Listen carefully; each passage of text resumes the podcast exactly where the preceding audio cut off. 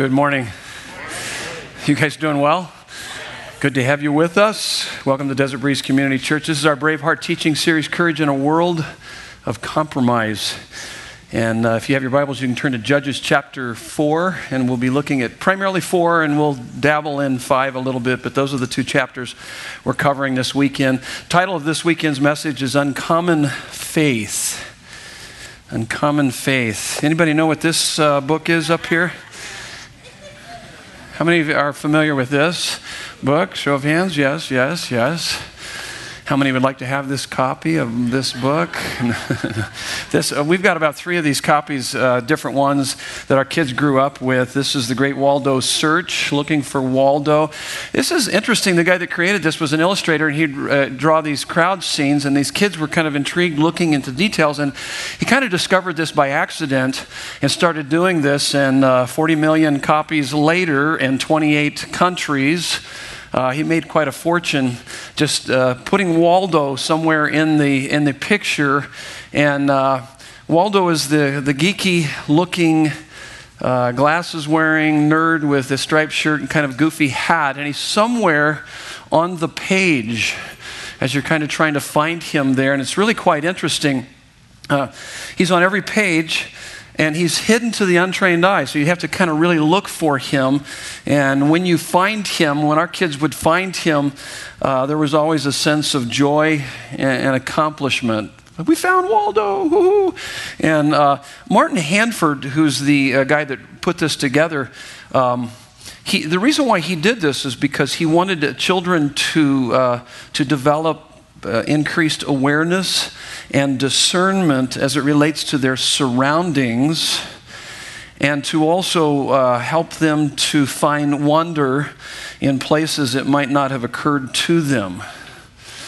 And uh, Waldo's is on every page. He's just hard to find sometimes. And I was looking through this to see if I could find Waldo, and uh, he really is hard to find. I mean, look at the busyness of that page. It's just almost, it's almost crazy. But he's somewhere there. He's somewhere there. And once you discover him, you can go back to the page and go, there he is. You can even point him out to others, and we would try not to point him out to each other. They'd have dad come in there and try to find him in the page, and uh, it was kind of hard. I, I did find Waldo over here on this page. You can barely see him, but he's right there. So he's on every page. And so I shared that with you because it's interesting. The Christian life, um, whether you realize it or not, God is on every page of your life. In fact, He's in every chapter of your life. And what you have to do over time is to learn to be discerning and to be aware of your surroundings enough to be able to identify Him. Jesus put it like this take a look at your sermon notes. This is part of the intro. Jesus said that there are uh, more than two kinds of seeing and hearing.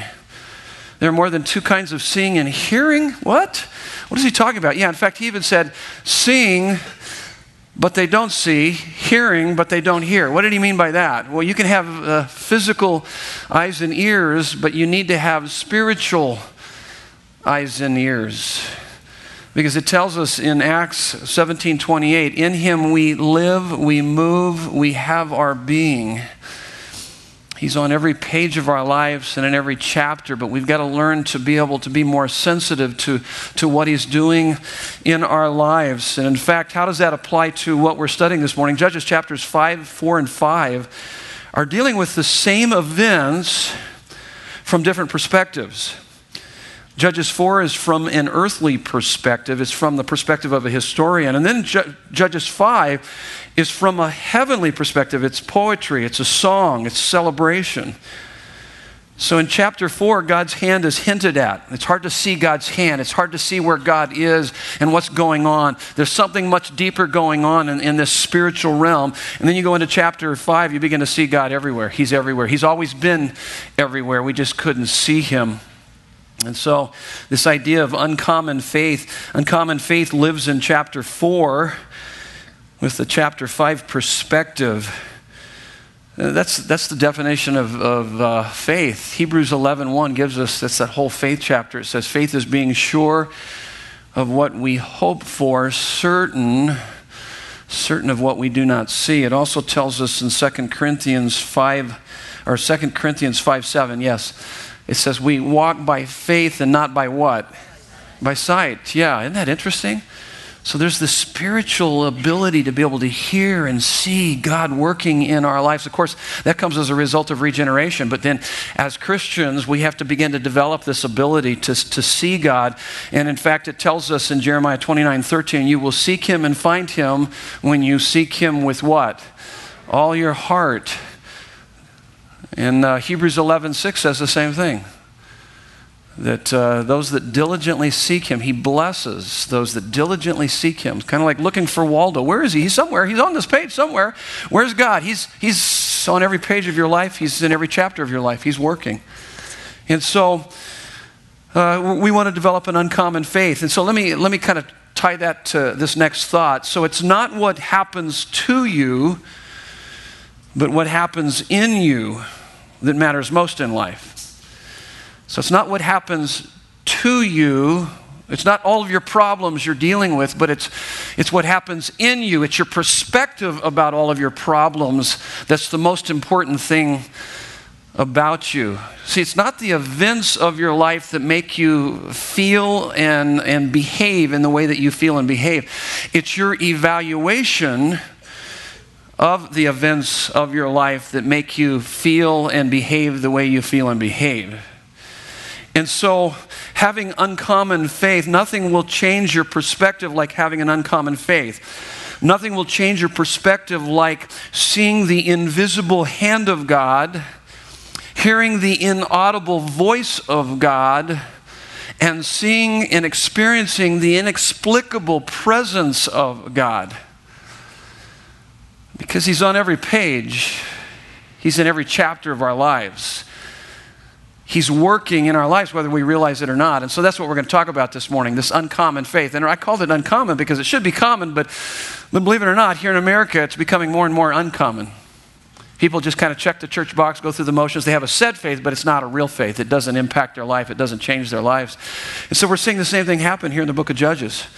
So the same thing that's happening in the book of Judges is happening right here in America today. And so it's really critical that we learn uh, really what is this uncommon faith, and that's where we're headed. So before we look at this text and unpack these notes, let's pray. Would you bow your heads with me?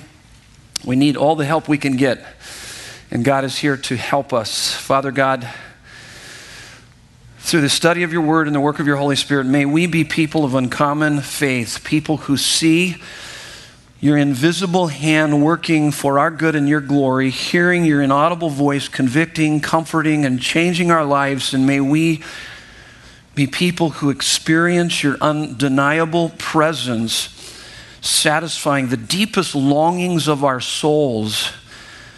Help us to realize that there is an unseen battle for the hearts and lives of every person on this planet and then we can be a part of, of changing the eternity of men and women around the world. May we realize, unlike ever before, that the light, the truth, the gospel of Jesus Christ that we bring is the only true and lasting hope the world will ever have. We pray these things in Jesus' name, and everyone said, Amen. Take a look at this text. Now, so far in this study, it's been a crazy study as we've been working through the book of Judges. I don't know if you've ever read the book, but it's a pretty interesting book. A lot of, a lot of pastors, a lot of churches won't even delve into it. And uh, so it's, it's, it's pretty hard study, actually. And in so far, we've seen a king with amputated thumbs and big toes. Pretty interesting. And then last week, we saw a left handed dude that was from a tribe that was known for their right hand because he was crippled in his right hand or right arm, and he loses his sword in a very obese king. So you'll have to read that on your own or go online and listen to the message. But pretty fascinating. So we got another really fascinating story here today. I begin reading chapter 4, verses 1. And the people of Israel again did what was evil in the sight of the Lord after Ehud, that's that left handed warrior, Ehud died. Stop there just for a minute. I need to remind you over and over again about what evil is. And evil is found in Jeremiah 2:13 gives us the definition of evil. Evil is the suicidal exchange of the fountain of living water that is God, Christ Jesus, the suicidal exchange of the fountain of living water for broken cisterns that have no water. They're not going to satisfy you in the long run. And so that we do that regularly. We exchange the truth of God for a lie. We worship and serve created things more than the creator. That's Romans 125. And so that's what these folks are doing. And so you guys remember the C, the C words that talk about this decline in their life. It starts with complacency, complacency about their relationship with God. And when you're complacent about God, it's just a matter of time. You're going to become, what's the next C word? Anybody? Compromise. You're going to compromise. Because he's not real to you. So, complacency, compromise. Compromise leads to crisis. It's going to invite problems in your life. You're living for anything and everything other than God.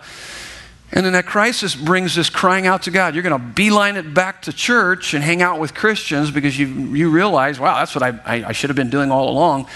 And so you cry out to God. God sends a judge to rescue you, and that brings, after that crying out, this uh, covenant renewal. And then we go right back through that cycle again. We see that over and over again in the book of Judges. We see it in the nation of Israel. We see it in our own lives as we kind of really struggle with all of this. And so that's what's happening here, verse 2. And the Lord sold them into the land, into the hand of Jabin, king of Canaan, who reigned in Hazor. The commander of his army was Sisera, who lived in Harosheth Hagoyim. And I'm not hooked on phonics, and I have a hard time reading those that's a big one there. Then the people of Israel cried out to the Lord. So they've got this, they've got major oppression happening because they had the complacency compromise and crisis has hit them, and now they're crying out. They cried out to the Lord for help, for he had, so this Sisera, this commander of this army that opposed the nation of Israel, had 900 chariots of iron. So these are the smart bombs and the drones of their day. And, uh, and he oppressed the people of Israel cruelly for 20 years. Now, Deborah, I love Deborah. Deborah's going to step up here. This is one great woman. Now, Deborah, a prophetess, the wife of Lapidoth, was judging Israel at the time. She used to sit under the palm of Deborah between Ramah and Bethel in the hill country of Ephraim, and the people of Israel came up to her for judgment. So, so she's like a counselor. She's sorting through issues for the people of Israel. They're quite a mess, and she's really helping them sort through this stuff. She sent and summoned uh, Barak, the son of Abinoam, from Kadesh Naphtali and said to him, Has not the Lord, so she's speaking kind of truth into this, this Barak dude and says, Has not the Lord, the God of Israel, commanded you? Go. Gather your men at Mount Tabor, taking 10,000 from the people of Naphtali and the people of Zebulun, and I will draw out Sisera, the general of Jabin's army, to meet you by the river Kishon with its chariots and its troops, and I will give him into your hand. Stop there just for a minute. Now, let me give you some. We're going to kind of walk through this like we've been walking through this. We're going to read a little bit, and then I'll give you some fill in the blanks. So, we're answering the question what is an uncommon faith? Here's what an uncommon faith starts with in the story. We see this. It preaches and teaches the Word of God. We see that in verse 4. She was a prophetess. That's what prophets do. And that's what any godly person does. We won't get into all the nuances of what it means to be a prophetess, but I know in general, leaders preach and teach God's word. And by the way, leaders teach and preach God's word because they want God's people to teach and preach God's word. I teach and preach God's word every weekend so that you can teach and preach God's word to your family and your friends and the people around you. So, this isn't the only time that the teaching and preaching of God's word should take place. It should take place in your life every, every day. And so on. This is just the catalyst. And so we see this with, with her. She's teaching and preaching God's word. And by the way, the reason why I say that, and I base it certainly on Scripture, but Joshua 1 8, do you remember what God said to them, the commissioning, as they were going into the promised land? He said, Don't look to the right or to the left. Keep your eyes on, on my word. Don't let this book of the law depart from your mouth. Meditate on it day and night, and then you'll be able to do everything that is written in it. He's not talking to Deborah or the leaders. He's saying all the people. And that's to all of us. We should be meditating on this book. We should, we should be absorbing this book daily. So let me ask you some, uh, some hard questions. When you leave here, is this the only time you ever pick up the Bible? Is this the only time you ever think about God's Word? I hope not, because you're not going to be very healthy. You're not going to be very strong. You're, you're not obeying really what the Bible teaches here in regards to God's Word. I had to be able to come to you as a Christian. Now, if you're a young Christian, I understand. But as you get older in the Lord, I had to come to you and say, hey, what does the Bible say about parenting? What does the Bible say about relationships? What does the Bible say about how I can have an intimate relationship with God? You ought to be able to take me to those places. In fact, I ought to be able to come to you and say, hey, what has God been speaking to you lately? And there should be almost kind of this excitement that says, oh my goodness, you can't believe this, but I was studying this last week, or when we were studying this last weekend, God began to speak to me so vividly and strongly. And so I began to follow this kind of trail throughout the Bible, and God is really transforming my life in this area. That, that's, that's how you would respond.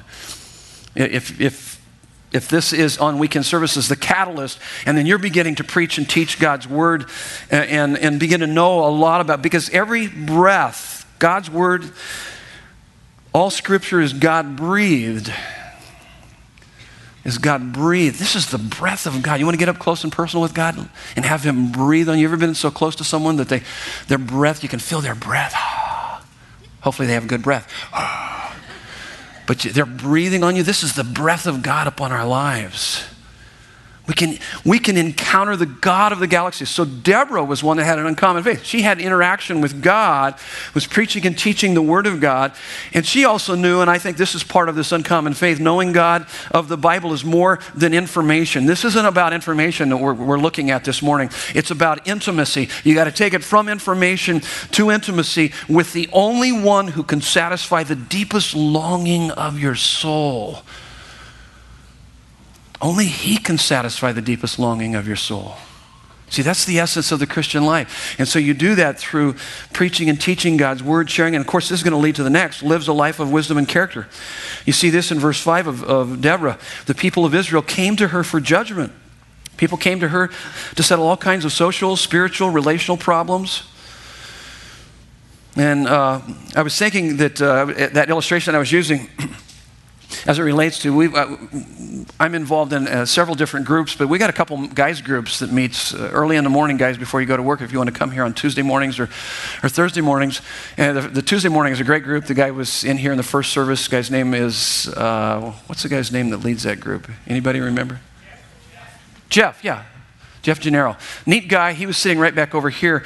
And so they're doing some phenomenal studies there. But then I go to the one on Thursday morning, which is a great group. And I, one of the young guys in there, I was just really stoked because they, they were talking about different things that God has been speaking to them. And this one young guy, it's uh, Jordan Hillis, was saying uh, about. Uh, some verses that have meant a lot to him in parenting. I don't know how the topic, uh, topic came up, but he said, Hey, here's what God speaks to me about parenting. These are significant verses on parenting. And I went and I go, Well, those are great verses. You know, where'd you get those? And he basically said, I got them from my dad.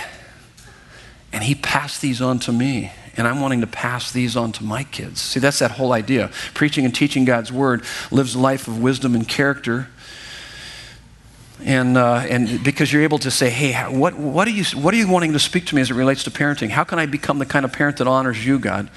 So, wisdom, this idea that she is a person of wisdom and character, wisdom is seeing and responding to life from God's perspective. You know, one of the reasons why we're overwhelmed by the trials of life is because we're not seeing and responding to life from God's perspective. One of the reasons why we're overtaken by the temptations of life, because we're not seeing and responding to life from God's perspective. And by the way, you guys know what the, the, beginning of wisdom is? The beginning of wisdom? What is the beginning of wisdom? The fear of the Lord is the beginning of wisdom. And that's, that's just ground, you know, that's first base. That's very, very, very, very elementary. So, wisdom is seeing life from God's perspective. And that perspective is that, listen to me, that God is for you and not against you. He's bigger than any trial or any temptation you'll ever face. But we cave in in direct proportion to we've got a real small view of God and we don't have wisdom and we're not responding to life from God's perspective. And therefore, we're not going to have character. Here's what character is character is, is behavior that is the product of choices based on our values, based on our godly values, based on God's word.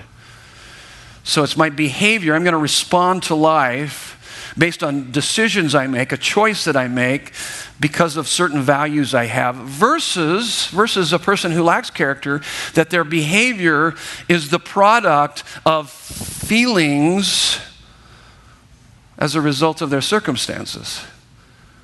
That's a terrible roller coaster way to live life rather than say, wait a minute, I feel this way, but I know this is what God's word says. This is my reality. This is true. And therefore, I'm going to respond. I'm going to respond this way. And so, Uncommon Faith preaches and teaches God's word, lives a life of wisdom and character. Now, I need to talk a little bit about women in ministry, okay? Because these, these, these, this gal is in ministry.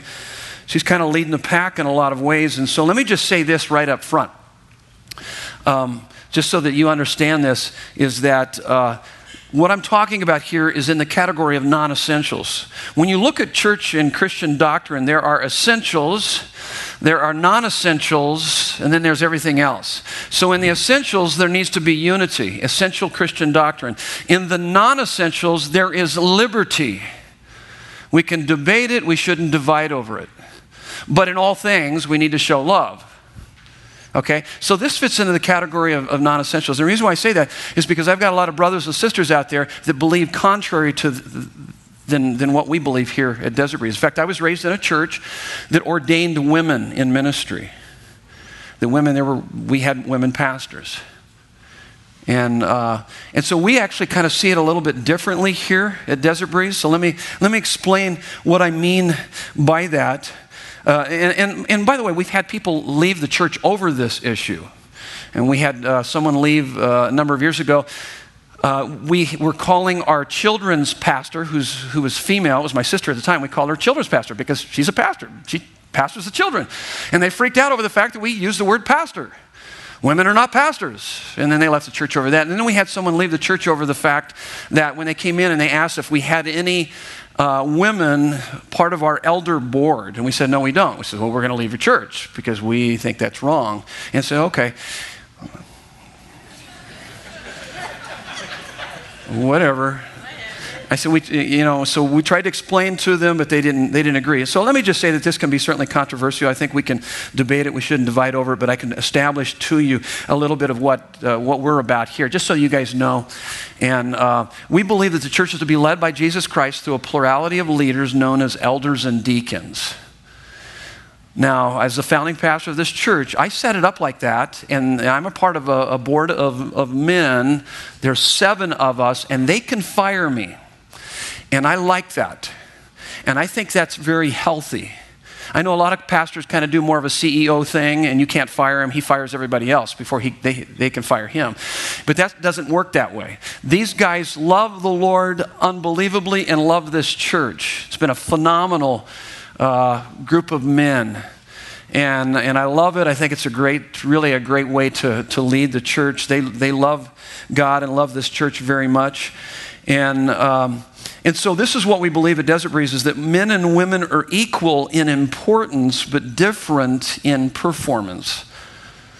Were you able to track with that? Uh, I said the first service and it kind of had that glazed over look. It's like, or the first service, yeah. First service, they're kind of like, huh? So, so we, men and women, are equal in importance, but we're, we're different in performance. Just kind of how God's wired us up. And women are free to use their gifts in every role except the one God has reserved for men, which in the Old Testament is priests. And I gave you some verses there. By the way, this is on your notes. I put a kind of a brief scenario of this so that you can look at this. And so women are free to use their gifts in every area role except the one God has reserved for men, which is priest in the Old Testament, and then those who teach with authority in the New Testament. Okay? And, let me just say something about uh, women in this church. That if all the women left Desert Breeze, there would no longer be a desert breeze, okay? Because the women have done the bulk of the work at this church, and it's been like that ever since I've been a part of a local church family. Because the men are slow in stepping up. And it shouldn't be that way.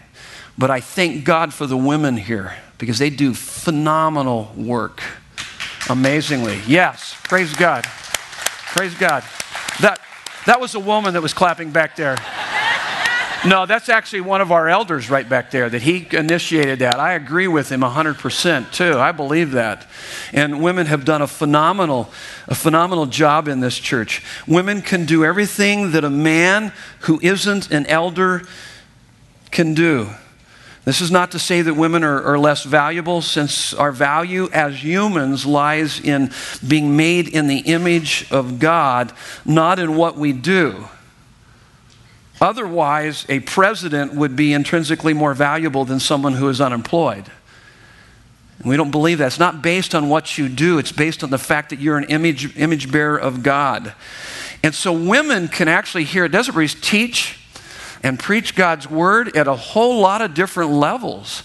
We've got them leading small groups, they, they head up ministries here.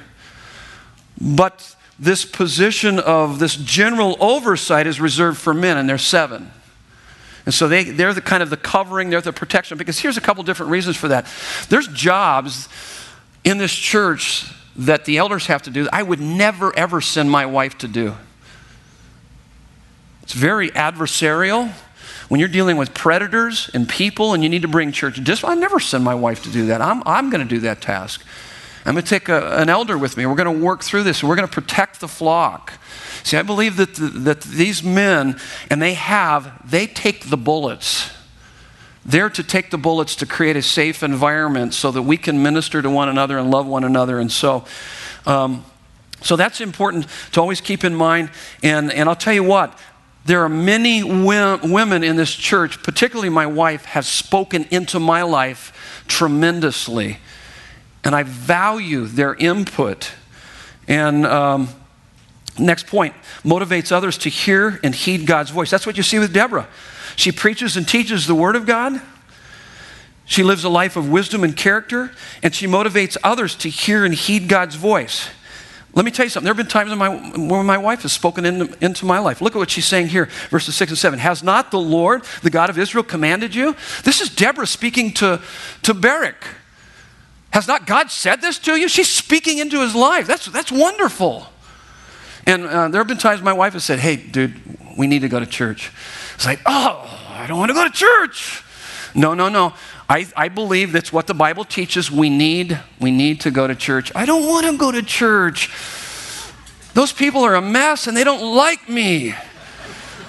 Give me one reason why we need to go to church. And she said, Because you're the pastor. So, I mean, she, she has been a source of encouragement. Even before I was a pastor, guess who was taking me to church? I should have been taking her, and I feel bad about it now. I should have been leading the way.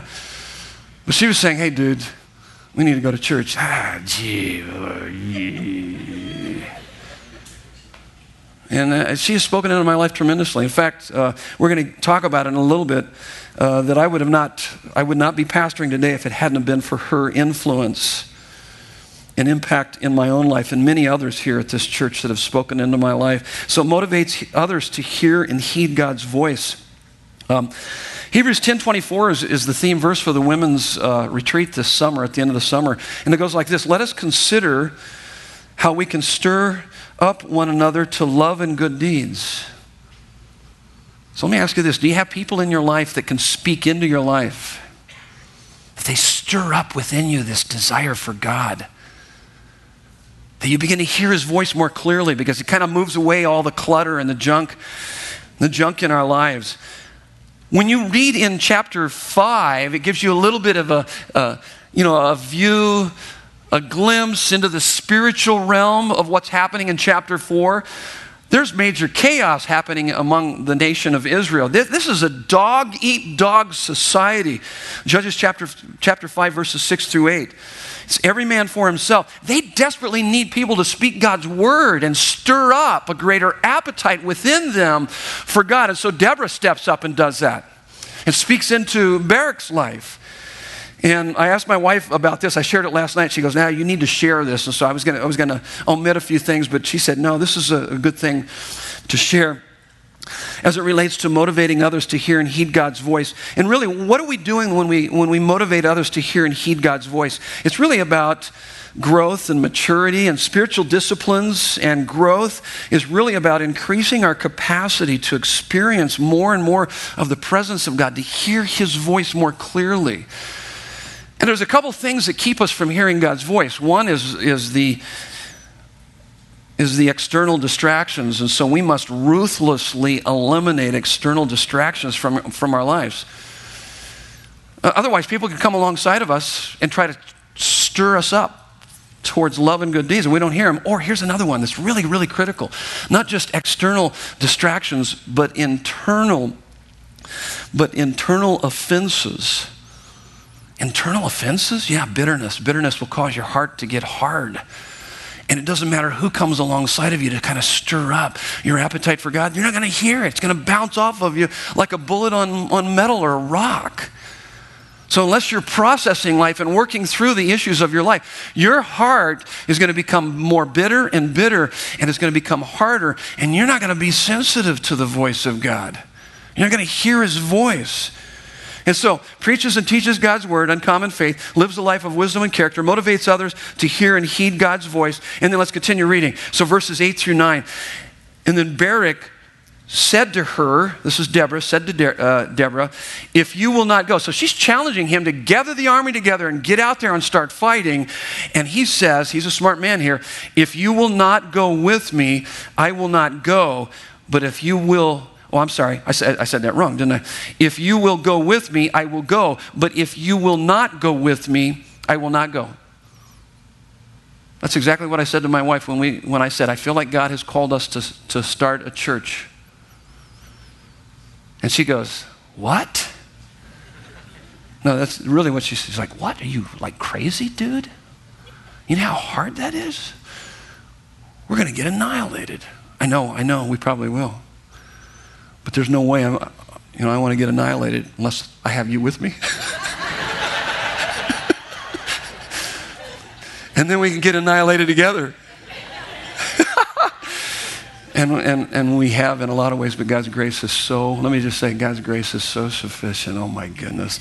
And we have such a great group of people here. It's just, it's just been wonderful. In so many ways, it's been really, really hard and really difficult. But I, that's what I told her. I said, I'm not going. I'm not going unless God puts this on her, on your heart too. And God put that on her heart. And I said, it's going to be the pedal to the metal until we die. We will love these people and be with these people and pastor these people and point these people to Jesus as long as we live. And we've been doing it for a whole lot of years, and we're going to continue to do it for a whole lot of years. But there was no way I was going to do that apart from her. That's what he's saying here. And she said, I will surely go with you. Nevertheless, the road on which you are going will not lead to your glory. You're not going to get any glory out of this. And his response is like, bah. I mean, he's like, sign me up. He says, it will not lead, it will not be your glory, for the Lord will sell Sisera uh, into the hand of a woman. Then Deborah arose and went with Barak to Kadesh. Here's, let me give you some more points. So, so, uncommon faith recognizes that winning in life is a team sport. Or winning in spiritual warfare, or this battleground that we find ourselves in called life, is a team sport. I mean, verse 8 if you will not go with me, I will not go. Now, when you study into chapter 5, you realize they're not the only ones that are going, they're rallying the troops. They're gathering people up. And by the way, this church uh, outgrew me back in my home. When we were in my home, there were 16 of us. The church grew to 40. Boom, it was past my ability to really pastor. And it was really necessary that many people begin to get off the bench and get in the game and, and begin to use their giftings. And, and we've seen that consistently throughout this church. The reason why this church has grown and been healthy and strong through the years is because many people like yourselves have given of your time and your talent and your finances regularly and consistently. And so that's what's going on here. It's not just Deborah and Barak, they're rallying the troops. And in fact, it even tells us that in, in Judges chapter 5, verses 2 and 9. That's why I put the gifts of the Spirit down there. And, uh, and here's the idea is that none of us, none of us is as smart and talented as all of us. I mean, the potential we have here and what you see happen here on weekend services, I'm kind of just the big mouth here, okay? On weekend services, I'm just here to, I'm the catalyst. But man, there's more ministry that goes on you know, uh, underneath the surface throughout the week than what you could ever imagine because of people like yourselves being involved in ministry and in our small groups and our, with our children and in so many different aspects of this church. There is no way you will be able to grow spiritually and be used powerfully by God apart from deep involvement in a community of believers like Desert Breeze. I, there was a firefighter, uh, there's a few firefighters that are here, police officers too, right back over here. And so that's the reason why I kind of look over there from time to time, because if you guys get a little bit too threatening here, I got to, I got to, I got to back up right over here, baby. But, uh, but there was a firefighter gal sitting right here in this row uh, last night. Her name is Megan. And I asked Megan, I said, So, what did they teach you, you know, when you went through the fire academy? What about freelancing? Can you freelance on a fire? And she goes, Are you kidding? You'll get killed you'll get hurt.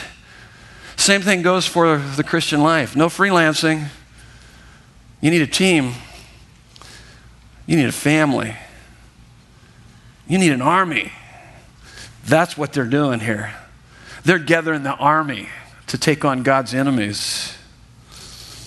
There's a couple firefighters right there. Yeah. Freelancing. You remember that? That phrase? Yeah, it's crazy. And uh, who would ever think of doing that? But it, you do it as a team. You got to do it as a team. Here's the next point love's being used by God because we get the blessing and, and God gets the glory. And so, uncommon faith loves being used by God because we get the blessing, God gets the glory. Verse 9, the road on which you are going will not lead to your glory. So he was like, hey, it doesn't matter. It's not about me anyway. I just want to be a part of this because he understood the blessing of God. Blessing is to be found in fighting for and with God, putting ourselves in service, whatever the odds or likely the cost.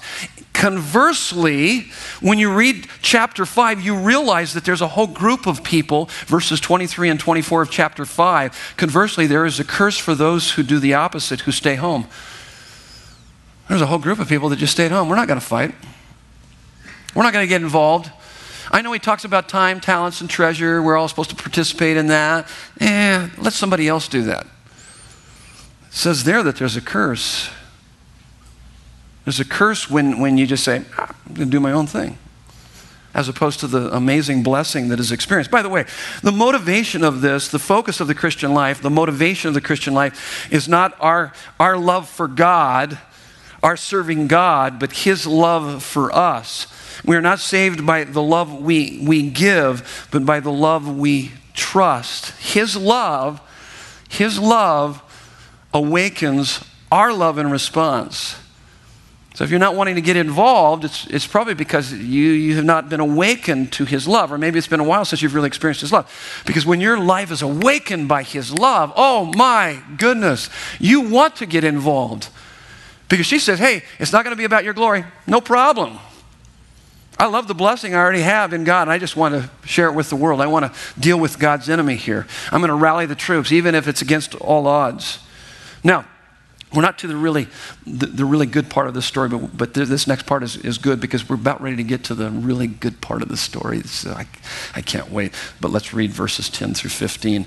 And Barak called out um, Zebulun, Zebulun and Naphtali to Kadesh, and 10,000 men went at his heels, and Deborah went up with him. Now, Heber, the Kenite, so it kind of does this little thing real quick. He's going to give us a little scenario, uh, kind of goes off, says, hey, he's kind of giving us a little bit of a commentary because we're going to see these people later on in the story. These are kind of Bedouin sheep herders that are out there kind of doing their own thing. They're not really committed to any group of people, they're kind of uh, in this neutral zone, but they're going to play a part in this story here.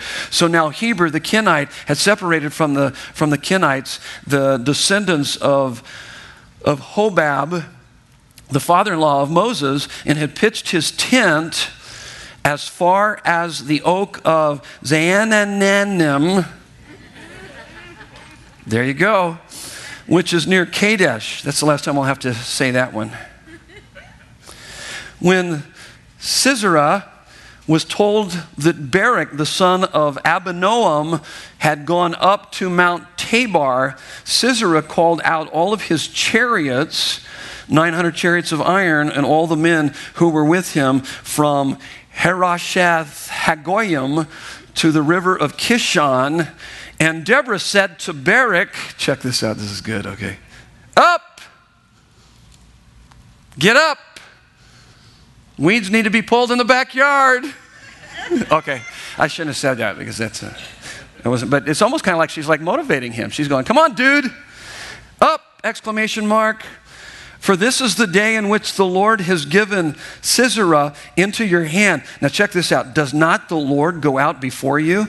So, Barak uh, went down from Mount Tabor with 10,000 men following him, and the Lord routed Sisera and all of his chariots and all of his army before Barak by the edge of the sword, and Sisera got down from his chariot and fled away on foot. What? He left his chariot?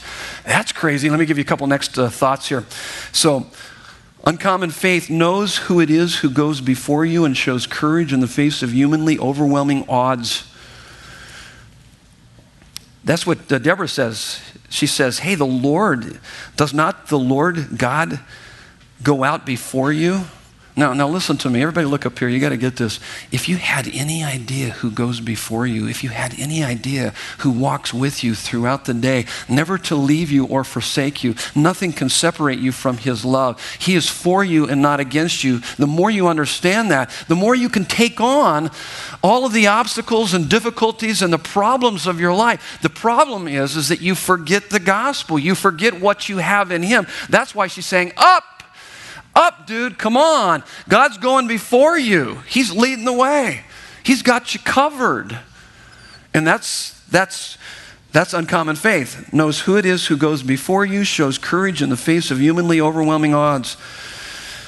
Don't fear weaknesses, insults, or hardships. God's grace is sufficient. 2 uh, Corinthians 12, 8 through 10. Be afraid of times when you don't think you need God. That's when you need to be afraid. But if you're struggling with weakness, praise God. It's an opportunity for Him to show you His strength. And the pr- problem behind all of our problems, as I said last week, is that we forget the gospel, spiritual amnesia. Here's the next point. So, uh, uncommon faith realizes that we are no match for life's difficulties, but life's difficulties are no match for God. I mean, this is crazy that in verse 15, Sisera so secure in his chariots, abandons his own. Now, this gives us a little bit of insight into the story. When you go to chapter 5, you begin to realize why he does this. Chapter 5, verse 4, it says that God brought a rainstorm. Think about it rainstorm. And then verse 21, that overflowed the banks of the river, making his chariots useless. Remember, wheels in mud, they were useless. Now, some uh, commentators and theologians would say, well, this is during the dry season. This truly is a miracle. And in fact, he would have never taken his chariots down by the river if he knew there was a chance of a storm blowing in and overflooding the river, creating this, their inability to navigate and move the chariots. And so he, I mean, he exits. This is God's hand. This is God working. He's on every page of our lives. He's in every chapter of our lives. He's working. We, we couldn't see it in chapter 4, but we read chapter 5 and we see him. We see what he's up to. Uh, Dan Finneman, one of our one of our elders, and I love our elders, and we pray with people. They come through uh, through our meetings, and we'll anoint them with oil. We pray with them, and I love to hear the prayers of of these guys. But uh, about a month or so ago, Dan Finneman, we were praying for someone, and he he recited this this as a prayer. It was Psalm 121. Let me recite it to you. It's it's a wonderful psalm. It's absolutely Great psalm. It's probably, probably one of your favorites. It's mine. Psalm 121 I lift up my eyes to the hills. From where does my help come from? My help comes from the Lord who made heaven and earth. I mean, if, that, if that's not just a concept, but it becomes a reality within your heart, oh my goodness. He goes on. He will not let your foot be moved. He, will, he who keeps you will not slumber. Behold, he who keeps Israel will neither slumber nor sleep. The Lord is your keeper. The Lord is your shade on your right hand. The sun shall not strike you by day, nor the moon by night. The Lord will keep you from all evil. He will keep your life. The Lord will keep your going out and your coming in from this time forth forevermore. See, it's not that we, we overestimate our problems and pain, but that we, we underestimate God's presence, power, and peace in our lives. If we had any idea who it is that is for us and not against us. See, we're going to face those overwhelming obstacles. If, if we believe that God, the God, the great God of the universe, really loves us, it should make us emotionally unshakable in the face of criticism, suffering, and even death. The God of the galaxies loves me and he's going to take care of me. Now, we get to a really good part of the story. This is good. I've been waiting all day for this.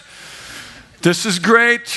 Verses 16 through 24, where we continue our reading, we'll finish it up right here. So Barak pursued the chariots and the army of Harosheth Hogoim Hagoyim, and all the army of Sisera fell by the edge of the sword. Not a man was left. But Sisera fled away on foot to the tent of Jael. I love Jael. She's a sweetheart. The wife of Heber, the Kenite, for there was peace between Jabin. Remember the little scenario that we talked about earlier? So so, there, for there was peace between Jabin and the king of Hazor and the house of Heber, the Kenite, and Jael came out to meet Sisera, Sisera and said to him, Turn aside, my Lord, turn aside to me, do not be afraid. So he turned aside to her into the tent, and she covered him with a rug. Oh, isn't that nice? And he said to her, Please give me a little water. No, I'm not going to give him water. I'm going to give him milk. For I am thirsty, as he says. So she opened a skin of milk and gave him a drink and covered him. And he said to her, Stand at the opening of the tent, and if any man comes and asks you, Is anyone here? say no. But Jael, the wife of Heber, took a tent peg and took a hammer in her hand. Then she went softly to him and drove the peg into his temple until it went down into the ground while he was lying fast asleep from weariness. So he died. I don't think they needed that last sentence there. No kidding. This is my kind of woman. By the way, guys, if you have this kind of woman, you better sleep with one eye open. If she ever has one of those Jael moments, look out. This gal's not messing around. Now, immediately, some of you are thinking, what? She was almost like she coerced him in there, bedded him down, gave him some milk, got him all comfortable, and then she drove a spike into his skull. Oh my goodness. Now, what's interesting about this is that the women knew how to swing a hammer. It's because they set up and broke down the tents. And so she knew how to, how to swing a hammer. Now, let's continue on with the story because you're probably still perplexed. I'm going to give you a little understanding of this as we work through this. But uh, verse 22 And behold, as Barak was pursuing Sisera, Sisera, Jael went out to meet him and said to him, Come and I will show you the man whom you are seeking. So he went in to her tent, and there lay Sisera dead with the tent peg in his temple. So on that day, God subdued Jabin, the king of Canaan, before the people of Israel. I want you to take note the contrast between these two verses here, verse 23. So God's at hand, God's working, but verse 24 it says, And the hand of the people of Israel pressed harder and harder against Jabin, the king of Canaan, until they destroyed Jabin, king of Canaan. And so let me give you the last few points here. We're almost finished. So, uh, Uncommon faith seeks justice, but ultimately realizes that no one gets away with anything in God's coming judgment. Now, you guys probably don't know this, but when you look into chapter chapter 5, it gives you a little insight into this Sisera, his life. And in verse, um, in verse 30, it's pretty despicable. Let me read it to you. This is what this Sisera would do. Sisera liked, verses 28 through 30 actually tells us that in chapter 5. Sisera liked to steal and rape and enslave women. And in fact, it says in verse 30, a womb or two for every man. You get what he's saying? The word womb here means wench or girl slave. Yeah, take your pick, guys. You can take a couple with you, use and abuse them. So that's this guy.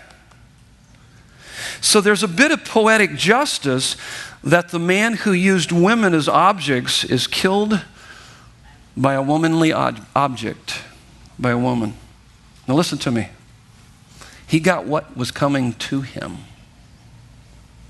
It's called justice. Justice is getting what you deserve.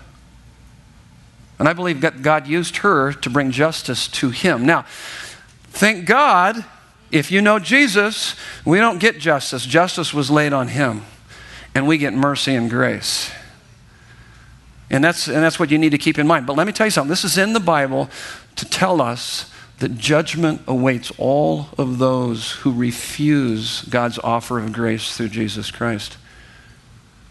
So sometimes we, get, we struggle over the fact that we like our justice system, but sometimes it's a little bit unjust. And that guy got away with murder. No, he didn't. Nobody gets away with anything. Because one of these days, God will balance the book, settle the score, make things right. That's what this story is telling us. God is a God of justice.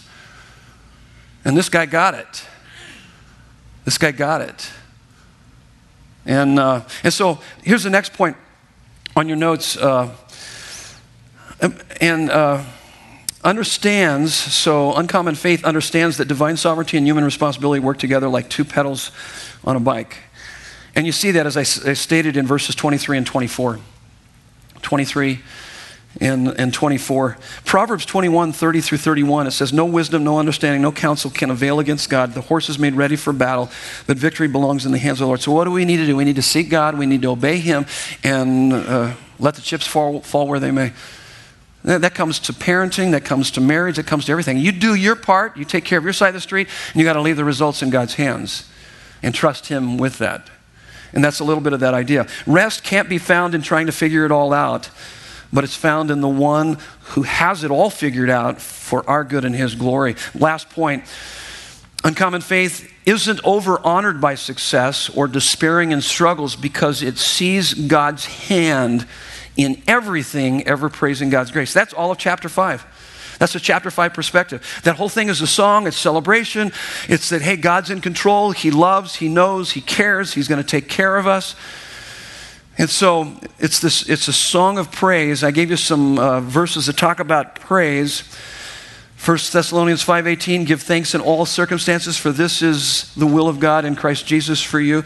So praise, thanksgiving, gratitude is evidence of a heart that is trusting God. Why? Because you know that God is able to make all grace abound to you so that in all things at all times having all that you need you will abound in every good work. 2 Corinthians 9:8. So I want to have uncommon faith. How about you? Yeah, yeah, let's pray.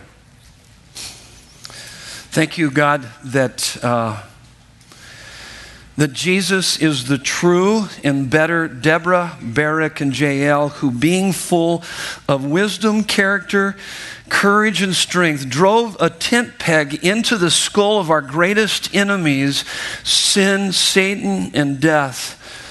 Through his death on the cross, he did that of unimaginable cost. May we be people who preach and teach your word, live lives of wisdom and character, and motivate others to hear and heed your voice. Thank you, Father, for this church family of many who faithfully give of their time and their talent and their finances so that we can continue to fight for the hearts and lives of people in this community and beyond for your glory. Increase our capacity to see your invisible hand, hear your inaudible voice, and experience your inexplicable yet undeniable soul satisfying presence, giving us strength and courage to face anything with hearts filled with praise, thanksgiving, and gratitude for your glory. In Jesus' name. And everyone said, Amen. Love you guys. Have a great weekend.